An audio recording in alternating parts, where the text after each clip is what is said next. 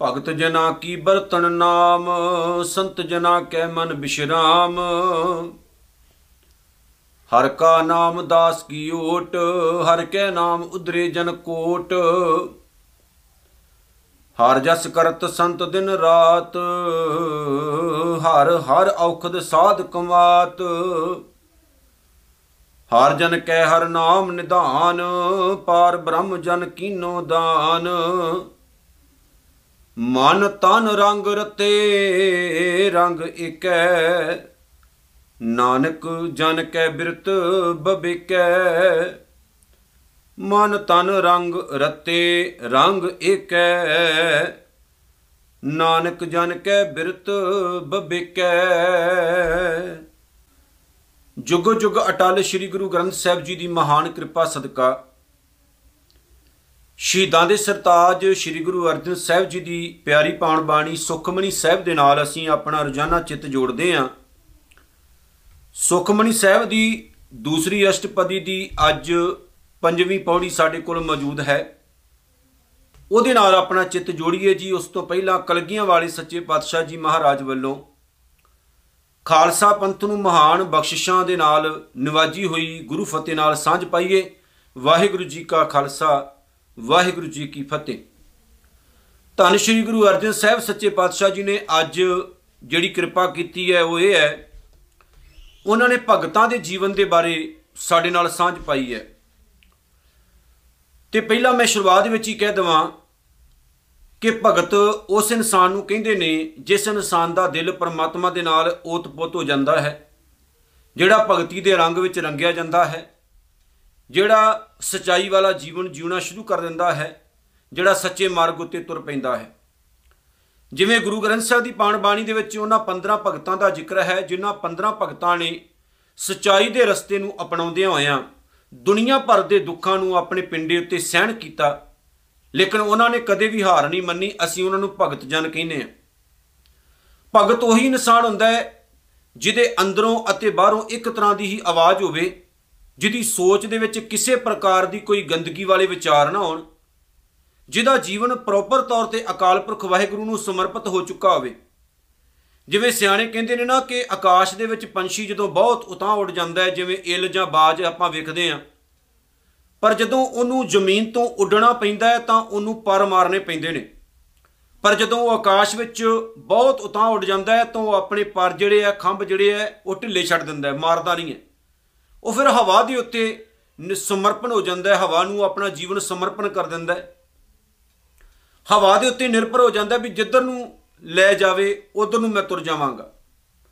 ਕੁਝ ਗੱਲਾਂ ਭਗਤਾਂ ਦੇ ਜੀਵਨ ਦੀਆਂ ਬੜੀਆਂ ਪਿਆਰੀਆਂ ਨੇ, ਜਿਵੇਂ ਬਾਬਾ ਫਰੀਦ ਸਾਹਿਬ ਦਾ ਆਪਾਂ ਜੀਵਨ ਵੇਖਦੇ ਆਂ ਕਿਸ ਤਰ੍ਹਾਂ ਉਹਨਾਂ ਨੇ ਆਪਣੇ ਜੀਵਨ ਦੇ ਵਿੱਚ ਸਟਰਗਲ ਕੀਤੀ ਹੈ, ਭਾਵੇਂ ਕਿ ਉਹਨਾਂ ਦੇ ਜੀਵਨ ਨਾਲ ਬਹੁਤ ਸਾਰੀਆਂ ਗਲਤ ਸਾਖੀਆਂ ਜੋੜ ਕੇ ਉਹਨਾਂ ਦੇ ਜੀਵਨ ਨੂੰ ਗੰਧਲਾ ਕਰਨ ਦੀ ਕੋਸ਼ਿਸ਼ ਕੀਤੀ ਗਈ, ਪਰ ਸਚਾਈ ਸਚਾਈ ਹੁੰਦੀ ਹੈ।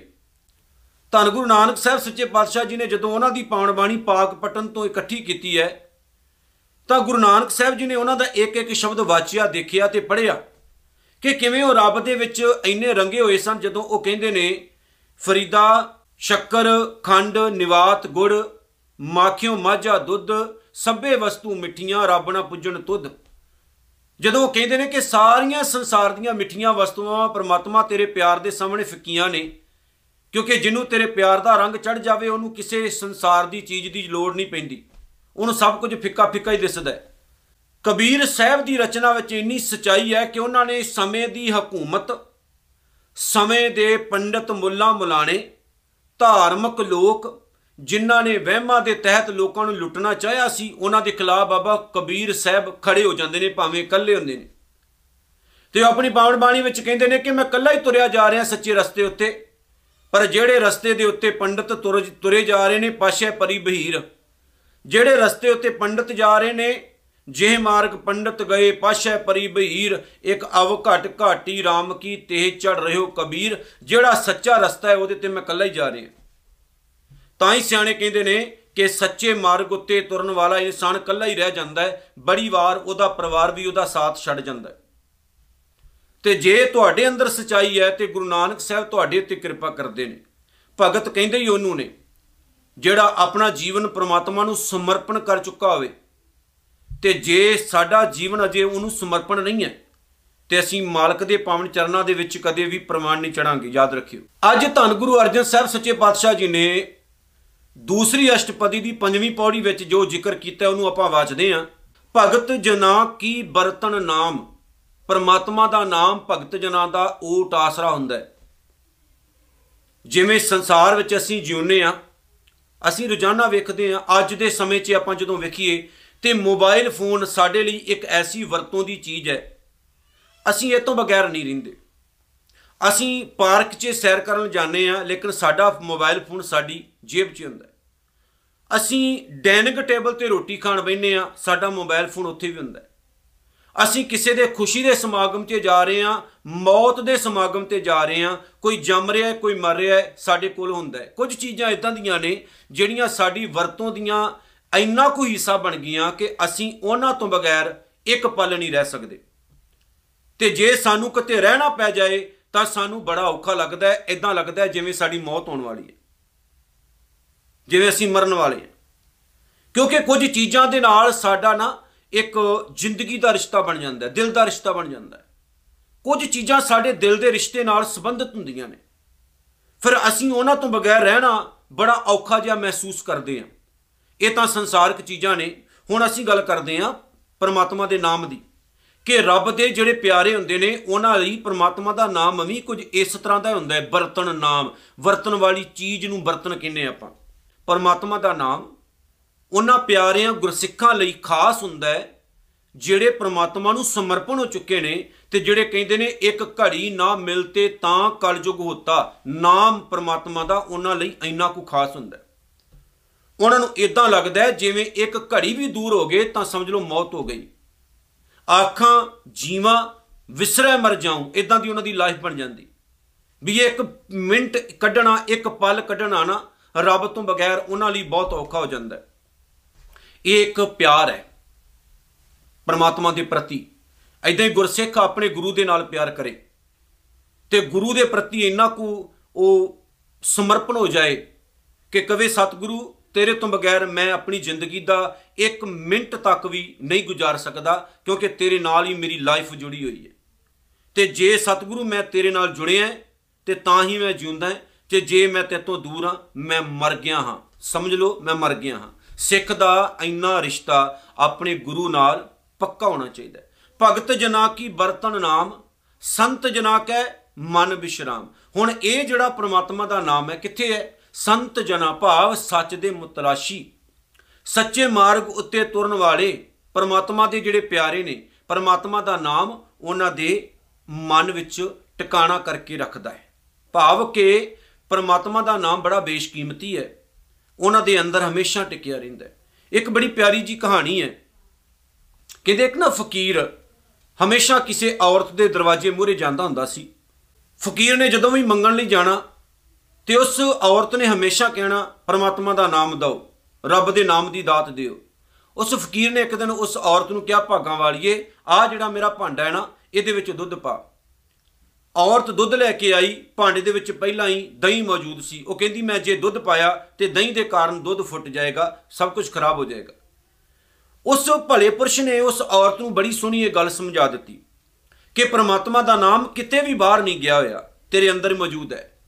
ਪਰ ਜਿਹੜੀ ਤੇਰੇ ਅੰਦਰ ਪਹਿਲਾਂ ਗੰਦਗੀ ਹੈ, ਹੰਕਾਰ ਹੈ, ਹਉਮੈ ਹੈ ਨਾ, ਕਿਉਂਕਿ ਤੇਰੀ ਜ਼ੁਬਾਨ ਤਿੱਖੀ ਹੈ, ਤੂੰ ਈਰਖਾ ਕਰਦੀ ਹੈ, ਤੂੰ ਹੰਕਾਰ ਵਿੱਚ ਰਹਿਨੀ ਹੈ, ਜਦੋਂ ਤੂੰ ਉਹਨੂੰ ਆਪਣੇ ਜੀਵਨ ਵਿੱਚੋਂ ਬਾਹਰ ਕੱਢ ਲਏਗੀ ਨਾ ਫਿਰ ਤੈਨੂੰ ਪ੍ਰਮਾਤਮਾ ਦਾ ਨਾਮ ਤੇਰੇ ਆਪਣੇ ਅੰਦਰੋਂ ਹੀ ਦਿਸੇਗਾ। ਤੈਨੂੰ ਬਾਹਰੋਂ ਕਿਤੋਂ ਲੈ ਕੇ ਆਉਣ ਦੀ ਲੋੜ ਨਹੀਂ ਪੈਣੀ।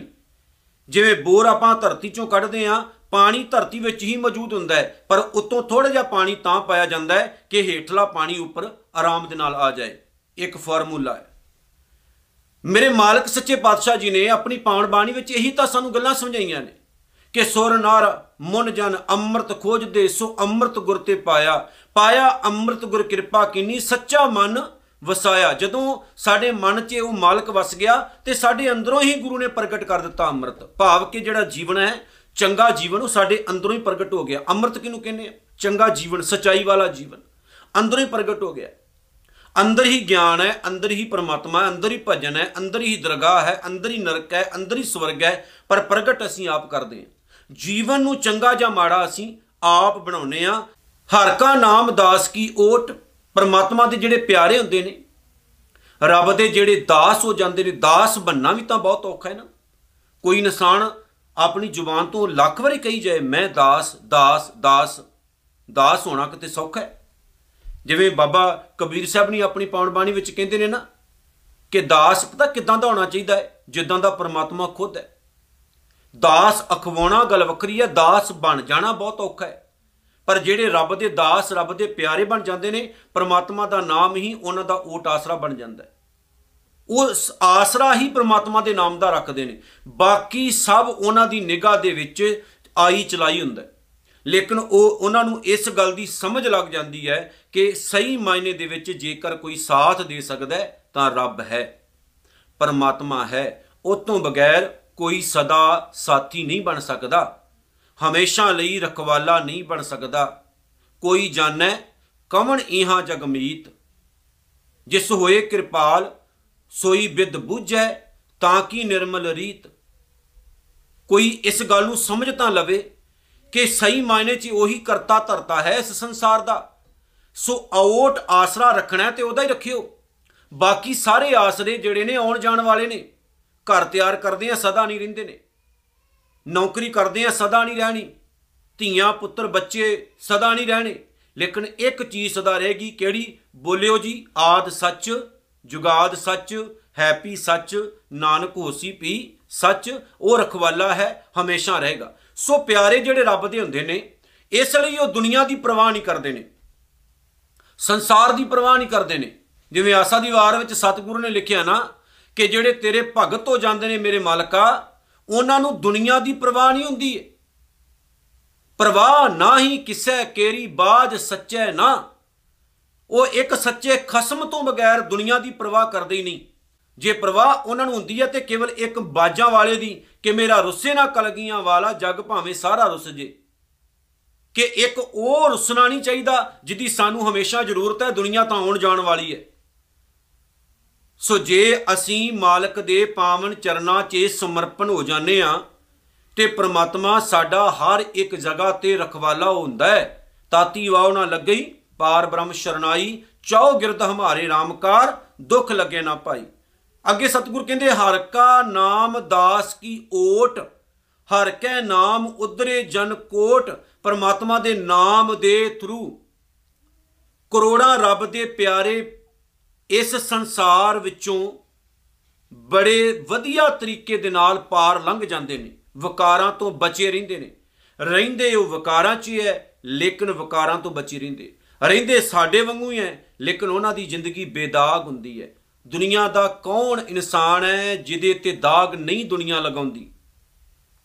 ਦਾਗ ਲਗਾਉਣੇ ਸੌਖੇ ਹੁੰਦੇ ਐ ਦਾਗ ਪ੍ਰੂਫ ਕਰਨੇ ਔਖੇ ਹੁੰਦੇ।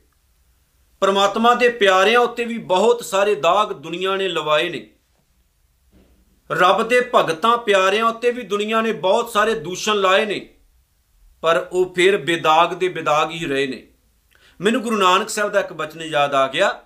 ਜਿਵੇਂ ਗੁਰੂ ਨਾਨਕ ਸਾਹਿਬ ਨੇ ਸਿੱਧਾ ਨੂੰ ਕਿਹਾ ਸੀ ਨਾ, ਸਿੱਧੋ, ਮੈਂ ਕੇਵਲ ਉਸ ਪ੍ਰਮਾਤਮਾ ਨੂੰ ਆਦੇਸ਼ ਕਰਦਾ ਹਾਂ, ਨਮਸਕਾਰ ਕਰਦਾ ਹਾਂ, ਜਿਹੜਾ ਪ੍ਰਮਾਤਮਾ ਦੁਨੀਆ ਦਾ ਮੁੱਢ ਹੈ, ਜਿਹੜਾ ਪ੍ਰਮਾਤਮਾ ਦਾਗ ਰਹਿਤ ਹੈ, ਜਿਹਦੇ ਤੇ ਕੋਈ ਦਾਗ ਨਹੀਂ ਲਗਾ ਸਕਦਾ, ਜਿਹਨੂੰ ਕੋਈ ਨਾਸ਼ ਨਹੀਂ ਕਰ ਸਕਦਾ, ਤੇ ਜਿਹੜਾ ਹਰ ਇੱਕ ਸਮੇਂ ਤੇ ਇੱਕ ਤਰ੍ਹਾਂ ਦੇ ਸੁਭਾਅ ਵਾਲਾ ਰਹਿੰਦਾ ਹੈ। ਆਦੇਸ਼ ਤਿਸੈ, ਆਦੇਸ਼ ਨਮਸਕਾਰ ਕਰਨੀ, ਸਿਰ ਝੁਕਾਉਣਾ ਤੇ ਕਿਨੂੰ ਝੁਕਾਇਆ ਜਾਏ?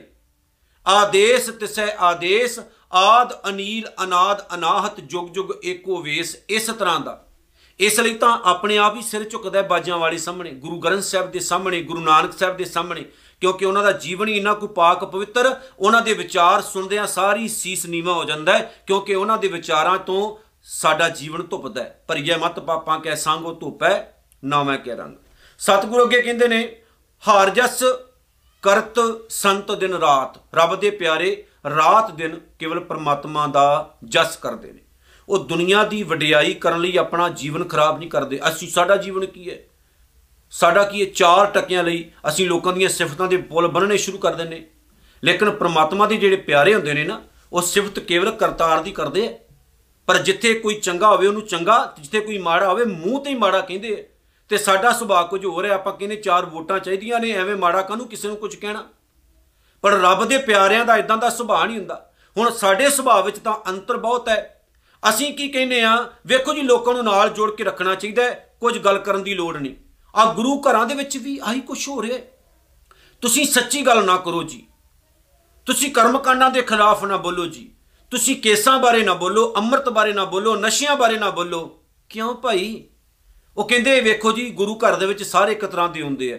ਮੈਂ ਗੱਲ ਨਾਲ ਸਹਿਮਤ ਹਾਂ ਕਿ ਸਾਰੇ ਇੱਕ ਤਰ੍ਹਾਂ ਦੇ ਹੁੰਦੇ ਆ। ਪਰ ਕਿੱਥੇ ਇਹ ਕਾਨੂੰਨ ਹੈ ਕਿ ਤੁਸੀਂ ਆਪਣੇ ਧਰਮ ਦੀ ਗੱਲ ਨਾ ਕਰੋ, ਆਪਣੇ ਸਿਧਾਂਤ ਦੀ ਗੱਲ ਨਾ ਕਰੋ, ਸੱਚੀ ਗੱਲ ਨਾ ਕਰੋ ਸੱਚ ਬੋਲੋ, ਸੱਚੀ ਗੱਲ ਕਹੋ ਤੇ ਗੱਲ ਕਹਿ ਕੇ ਇਹ ਕਹੋ। ਸੱਚੀ ਗੱਲ ਕਹਿਣ ਲੱਗਿਆਂ ਇਹ ਵੀ ਕਹਿ ਦਿਓ, ਅਸੀਂ ਕਿਸੇ ਨੂੰ ਲਾ ਕੇ ਨਹੀਂ ਕਹਿ ਰਹੇ, ਪਰ ਇਹ ਸੱਚ ਹੈ ਕਿ ਕੇਸ ਰੱਖਣੇ ਚਾਹੀਦੇ ਨੇ, ਅੰਮ੍ਰਿਤਧਾਰੀ ਹੋਣਾ ਚਾਹੀਦਾ ਹੈ, ਬਾਣੀ ਪੜ੍ਹਨੀ ਚਾਹੀਦੀ ਹੈ, ਨਸ਼ੇ ਨਹੀਂ ਕਰਨੇ ਚਾਹੀਦੇ ਨੇ, ਗੁਰੂ ਦੇ ਘਰ ਨਾਲ ਜੁੜਨਾ ਚਾਹੀਦਾ ਹੈ, ਜੀਵਨ ਸੱਚਾ ਸੁੱਚਾ ਹੋਣਾ ਚਾਹੀਦਾ ਹੈ, ਇਹ ਕਿਸੇ ਨੂੰ ਲਾ ਕੇ ਨਹੀਂ, ਲੇਕਿਨ ਗੁਰੂ ਦਾ ਸੇਵਾਦਾਰ ਹੋਣ ਦੇ ਨਾਤੇ ਸੱਚ ਬੋਲ ਰਹੇ ਹਾਂ। ਇੰਨਾ ਤਾਂ ਆਪਾਂ ਕਹਿ ਸਕਦੇ ਹਾਂ। ਇਹੀ ਤਾਂ ਸਾਡੇ 'ਚ ਸਭ ਤੋਂ ਵੱਡੀ ਕਮੀ ਕਿ ਗੁਰੂ ਗ੍ਰੰਥ ਸਾਹਿਬ ਦੇ ਵਿੱਚ ਜੋ ਲਿਖਿਆ, ਅਸੀਂ ਸਹੀ ਤਰ੍ਹਾਂ ਨਾ ਪ੍ਰਚਾਰ ਰਹੇ ਆ ਨਾ ਕਿਸੇ ਨੂੰ ਪ੍ਰਚਾਰਨ ਦੇਨੇ ਆ ਉਹਦੇ ਲਈ ਸਾਡੀਆਂ ਆਪਣੀਆਂ ਨਿੱਜੀ ਕਮਜ਼ੋਰੀਆਂ ਨੇ, ਕਿਉਂਕਿ ਅਸੀਂ ਚਾਰ ਵੋਟਾਂ ਲਈ ਖੜੇ ਆ ਵੀ ਸਾਡੀਆਂ ਵੋਟਾਂ ਕਿਤੇ ਕਮਜ਼ੋਰ ਨਾ ਹੋ ਜਾਣ। ਇਸ ਲਈ ਅਸੀਂ ਬਹੁਤ ਪਛਾਣ ਰਹਿ ਗਏ ਆ ਧੰਨ ਗੁਰੂ ਗ੍ਰੰਥ ਸਾਹਿਬ ਦਾ ਸੱਚ ਇਹ ਹੈ ਕਿ ਰੱਬ ਦੇ ਪਿਆਰੇ ਰਾਤ ਦਿਨ ਉਹਦੀ ਹੀ ਸਿਫਤ ਕਰਦੇ ਨੇ, ਦੁਨੀਆਦਾਰੀ ਦੀ ਪਰਵਾਹ ਨਹੀਂ ਕਰਦੇ ਨੇ। ਉਹ ਕਹਿੰਦੇ ਨੇ, ਦੁਨੀਆ ਕੀਆਂ ਵਡਿਆਈਆਂ ਬੈਸੰਤਰ ਪਾਗੂ। ਮੈਂ ਅੱਗ ਵਿੱਚ ਸਾੜਦਾ ਦੁਨੀਆ ਦੀਆਂ ਵਡਿਆਈਆਂ ਨੂੰ। ਪਰ ਅਸੀਂ ਇਹ ਸੋਚਦੇ ਆ ਚਾਰ ਬੰਦੇ ਨਾਲ ਜੋੜਨੇ ਆ ਗਿਣਤੀ ਵਧਾਉਣੀ ਹੈ, ਕਿਸੇ ਵੀ ਤਰ੍ਹਾਂ ਭਾਵੇਂ ਵਧਾ ਲਈ ਜਾਵੇ। ਪਰ ਜੇ ਸੁਖਮਣੀ ਪੜ੍ਹਦੇ ਹੋ, ਇਹ ਗੱਲ ਪੱਲੇ ਬੰਨ ਲਿਓ, ਸੱਚਾ ਸੁੱਚਾ ਇਨਸਾਨ ਰੱਬ ਤੋਂ ਇਲਾਵਾ ਕਿਸੇ ਝੂਠੇ ਬੰਦੇ ਦੀ ਸਿਫਤ ਨਹੀਂ ਕਰਦਾ। ਅੱਗੇ ਸਤਿਗੁਰੂ ਕਹਿੰਦੇ ਨੇ, ਹਰ ਹਰ ਔਖਦ ਸਾਧ ਕਮਾਤ। ਉਹ ਰਾਤ ਦਿਨ ਪ੍ਰਮਾਤਮਾ ਦੇ ਨਾਮ ਰੂਪ ਦਵਾਈ ਨੂੰ ਇਕੱਠਿਆਂ ਕਰਦੇ ਨੇ ਤੇ ਉਹਦੇ ਦੁਆਰਾ ਕੀ ਹੁੰਦਾ ਹੈ? ਦੁਨੀਆ ਦੇ ਲੋਕਾਂ ਦਾ ਇਲਾਜ ਕਰਦੇ ਐ ਹਰ ਜਨ ਕਹਿ ਹਰ ਨਾਮ ਨਿਧਾਨ। ਰੱਬ ਦੇ ਪਿਆਰਿਆਂ ਦੇ ਕੋਲ ਪ੍ਰਮਾਤਮਾ ਦੇ ਨਾਮ ਦਾ ਬੜਾ ਵੱਡਾ ਖਜ਼ਾਨਾ ਹੁੰਦਾ ਹੈ। ਇਸ ਲਈ ਉਹ ਬਹੁਤ ਅਮੀਰ ਹੁੰਦੇ ਨੇ, ਦਿਲ ਦੇ ਸ਼ਾਹ ਹੁੰਦੇ ਨੇ। ਦੁਨੀਆ ਦੇ ਅਮੀਰ ਅਮੀਰ ਲੋਕ ਵੀ ਉਹਨਾਂ ਮੂਰੇ ਝੁਕਦੇ ਨੇ, ਸੀਸ ਨਵਾਉਂਦੇ ਨੇ, ਕਿਉਂਕਿ ਉਹ ਦਿਲ ਦੇ ਬਾਦਸ਼ਾਹ ਹੁੰਦੇ ਆ, ਗਰੀਬ ਨਹੀਂ ਹੁੰਦੇ। ਪਾਰ ਬ੍ਰਹਮ ਜਨ ਕੀਨੋ ਦਾਨ, ਇਸ ਲਈ ਪਰਮਾਤਮਾ ਨੇ ਨਾਮ ਦੀ ਬਖਸ਼ਿਸ਼ ਆਪਣੇ ਸੇਵਕਾਂ ਤੇ ਕੀਤੀ ਹੈ। ਨਾਮ ਦੇ ਕੇ ਉਹਨਾਂ ਨੂੰ ਆਪਣੇ ਵਰਗਾ ਹੀ ਪ੍ਰਮਾਤਮਾ ਨੇ ਬਣਾ ਲਿਆ ਹੈ। ਮਨ ਤਨ ਰੰਗ ਰਤੇ ਰੰਗ ਇੱਕ ਹੈ ਇਸ ਲਈ ਉਹਨਾਂ ਦਾ ਮਨ ਅਤੇ ਤਨ ਭਾਵ ਕੇ ਪੂਰਾ ਜਿਹੜਾ ਜੀਵਨ ਹੈ ਉਹ ਪ੍ਰਮਾਤਮਾ ਦੇ ਪਿਆਰ ਦੇ ਰੰਗ ਵਿੱਚ ਰੰਗਿਆ ਰਹਿੰਦਾ ਹੈ। ਉਹ ਰੱਬੀ ਰੰਗ ਦੇ ਵਿੱਚ ਮਸਤ ਰਹਿੰਦੇ ਨੇ। ਨਾਨਕ ਜਨ ਕੈ ਬਿਰਤ, ਬਬੇਕੈ, ਉਹਨਾਂ ਦੀ ਜਿਹੜੀ ਬਿਰਤੀ ਹੈ, ਸੋਚ ਹੈ, ਉਹਨੂੰ ਪ੍ਰਮਾਤਮਾ ਬਬੇਕੀ ਬਣਾ ਦਿੰਦਾ ਹੈ। ਰੱਬ ਦੇ ਜਿਹੜੇ ਪਿਆਰੇ ਹੁੰਦੇ ਨੇ, ਉਹਨਾਂ ਦੀ ਇੱਕ ਇਹ ਵੀ ਸ਼ਰਤ ਹੈ ਕਿ ਉਹਨਾਂ ਦੀ ਸੋਚ ਵਿੱਚ ਬਬੇਕੀ ਬਣਾ ਜਾਂਦਾ ਜਿਵੇਂ ਅਰਦਾਸ ਵਿੱਚ ਕਹਿੰਦੇ ਆ ਸਿੱਖਾਂ ਨੂੰ ਸਿੱਖੀ ਦਾਨ, ਕੇਸ ਦਾਨ, ਰਹਿਤ ਦਾਨ, ਬਬੇਕ ਦਾਨ, ਵਿਸਾਹ ਦਾਨ, ਭਰੋਸਾ ਦਾਨ, ਦਾਨਾ ਸਰਦਾਨ ਨਾਮ ਦਾਨ ਸ਼੍ਰੀ ਅੰਮ੍ਰਿਤਸਰ ਜੀ ਦੇ ਇਸ਼ਨਾਨ ਚੌਂਕੀਆਂ, ਝੰਡੇ ਬੁੰਗੇ, ਜੁਗੋ ਜੁਗ, ਅਟਲ ਧਰਮ ਕਾ ਜੈਕਾਰ ਬੋਲੋ ਜੀ, ਵਾਹਿਗੁਰੂ। ਆਪਾਂ ਇੱਥੇ ਸੱਤਾ ਖੈਰਾਂ 'ਚ ਬਬੇਕ ਦਾਨ ਵੀ ਮੰਗਦੇ ਆ ਸੋ ਬਬੇਕ ਪੁਣਾ ਹੋਣਾ ਬੜਾ ਜ਼ਰੂਰੀ ਹੈ, ਉਹਦੇ ਨਾਲ ਅਸੀਂ ਚੰਗੇ ਮਾੜੇ ਦੀ ਪਹਿਚਾਣ ਕਰਦੇ ਆ ਚੰਗਾ ਕੀ ਹੈ, ਮਾੜਾ ਕੀ ਹੈ, ਪਹਿਚਾਣ ਹੁੰਦੀ ਹੈ। ਸੱਚਾ ਕੀ ਹੈ, ਝੂਠਾ ਕੀ ਹੈ, ਪਹਿਚਾਣ ਹੁੰਦੀ ਹੈ। ਇਹ ਬਹੁਤ ਜ਼ਰੂਰੀ ਹੈ। ਜੇ ਐਸੀ ਸੋਚ ਆ ਜਾਏ ਤੇ ਸਾਡਾ ਤਾਂ ਜੀਵਨ ਸਫਲ ਹੋ ਜਾਏਗਾ। ਇਤਨੀਆਂ ਬੇਨਤੀਆਂ ਸਵੀਕਾਰ ਕਰਿਓ ਜੀ। ਭੁੱਲ ਚੁੱਕ ਦੀ ਖਿਮਾ। ਵਾਹਿਗੁਰੂ ਜੀ ਕਾ ਖਾਲਸਾ ਵਾਹਿਗੁਰੂ ਜੀ ਕੀ ਫਤਿਹ।